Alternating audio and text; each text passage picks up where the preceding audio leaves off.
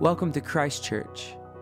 The following is a homily from our Sunday morning gathering in Tulsa, Oklahoma. Enjoy.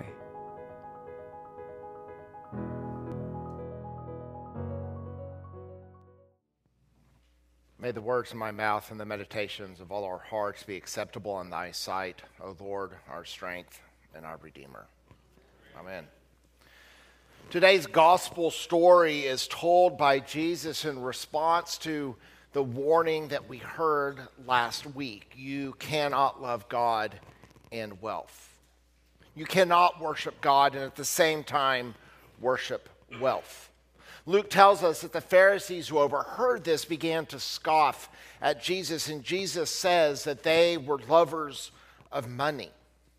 Jesus bluntly tells them, You talk a good game, but God knows your heart. For what we prize as humans, power, wealth, influence, is not the things that God values.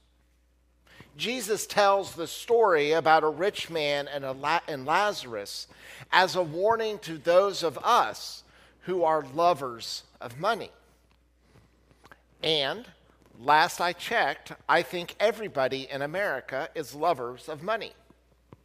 Jesus does not hate wealthy people, but he is angered by the indifference that comes when money becomes our highest good. Jesus describes the rich man as one who is dressed in rich purple robes made of fine linen. Turning fabric to purple was expensive and it was labor intensive. It involved using sea snails that took out this yellow, icky substance, but when exposed to the sunlight, it would turn purple. And it took a lot of this sea snail slicky stuff, that's a lot of S's, to make the fabric turn purple. Most fabrics that people wore were off white, but if you saw someone in purple, you knew immediately they were wealthy. We might think about how in our own church tradition that in the seasons of advent and lent those times in which we pay particular attention to jesus as the coming king and the king who died for us purple is the color of the season because jesus is our king this rich man feasted each and every day off of amazing foods. And Lazarus sat outside the gate of his house, and he simply wanted the crumbs from thy table. Instead, dogs came and they licked his sores. Day after day, he was hoping to get something that was tossed out a bit of meat or bread, something that could satisfy his hunger. The poor man dies and is taken to heaven, but the rich man dies and is buried. Jesus tells us that this rich man is tormented in Hades. The suffering that Jesus talks about is using this Greek word, which basically is like the same thing as Odyssey. It not only implies pain, but more importantly, it implies a restlessness, a, a never quite feeling of being at home. It's the same root as Homer's Odysseys. Somebody who is never quite settled. Somebody who longs to be settled but simply can't. We might even think about our own times in which we have tossed and turned at night, wanting and desiring to get comfortable so we can get to sleep, and the comfort never comes. So the pain that this man feels is not only the torment of being in Hades, but of never being able to go where he wants to go.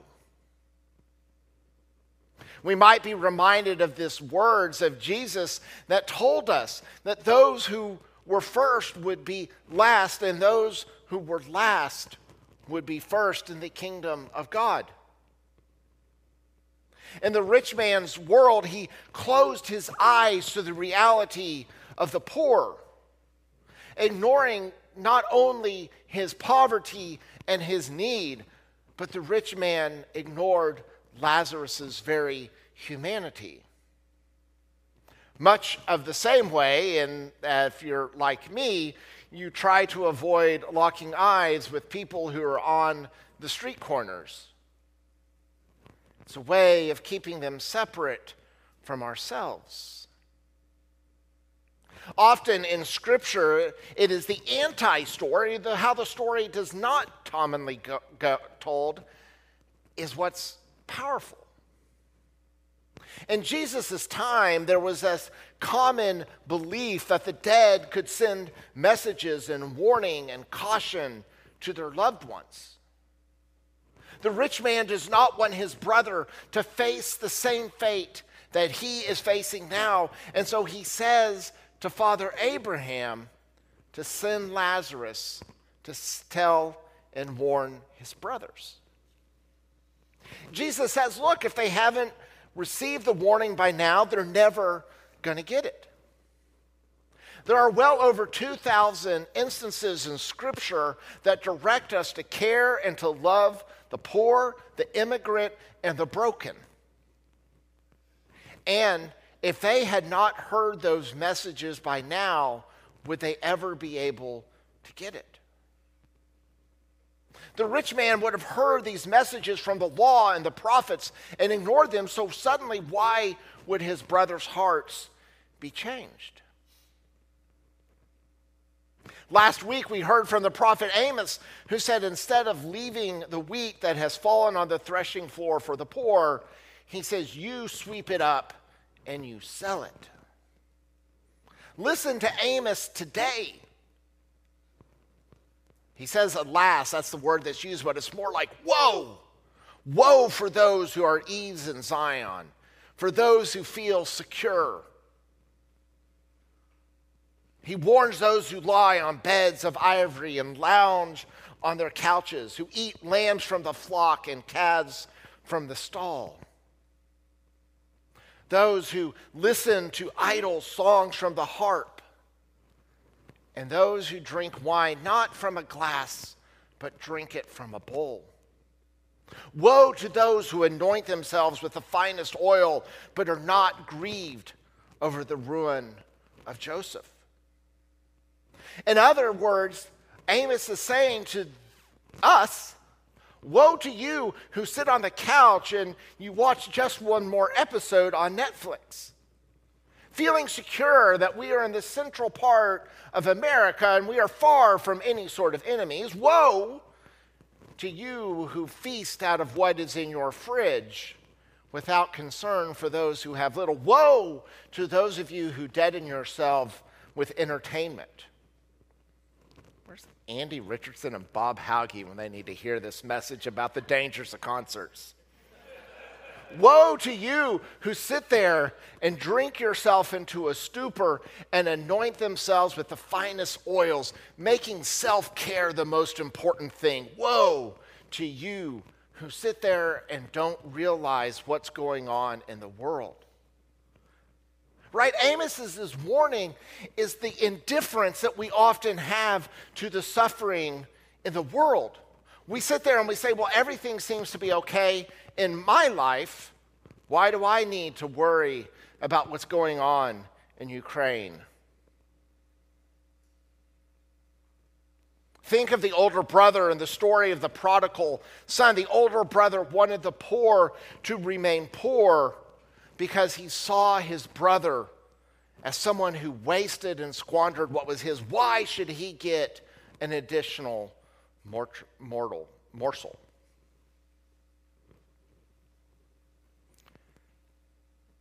But it is the little brother. The one who has squandered, the one who has wasted, is the one whom Jesus came to announce that the kingdom of God has come near.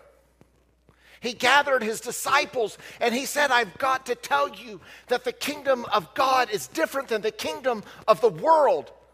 Blessed are you that are poor. Blessed are you, the portotokos, which is what the Greek word is. Those of you who are on the margins of society, the kingdom belongs to you. Blessed are you who hunger, for you will be satisfied. Blessed are you who weep, for you will laugh. This text about the story of Lazarus and the rich man presents us with the great moral challenge of seeing and then making visible the invisible suffering of the world. Now, I get it.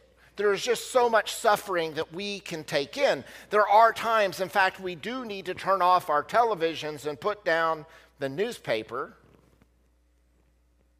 Newspapers were this thing that came like this, and they had news, and you read about them.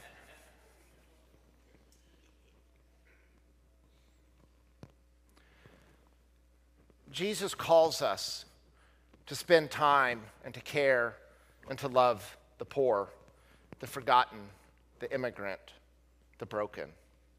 Jesus proclaimed a nearness of a kingdom of God, something that was not just something that is in the future, but that the good news has come now. Blessed are those who are poor. He does not say, Woe. He says, Blessed are you. The kingdom is now, and if Mary's song is, has any truth to it, it means that the poor will no longer be sent away in, empty because the kingdom has come near.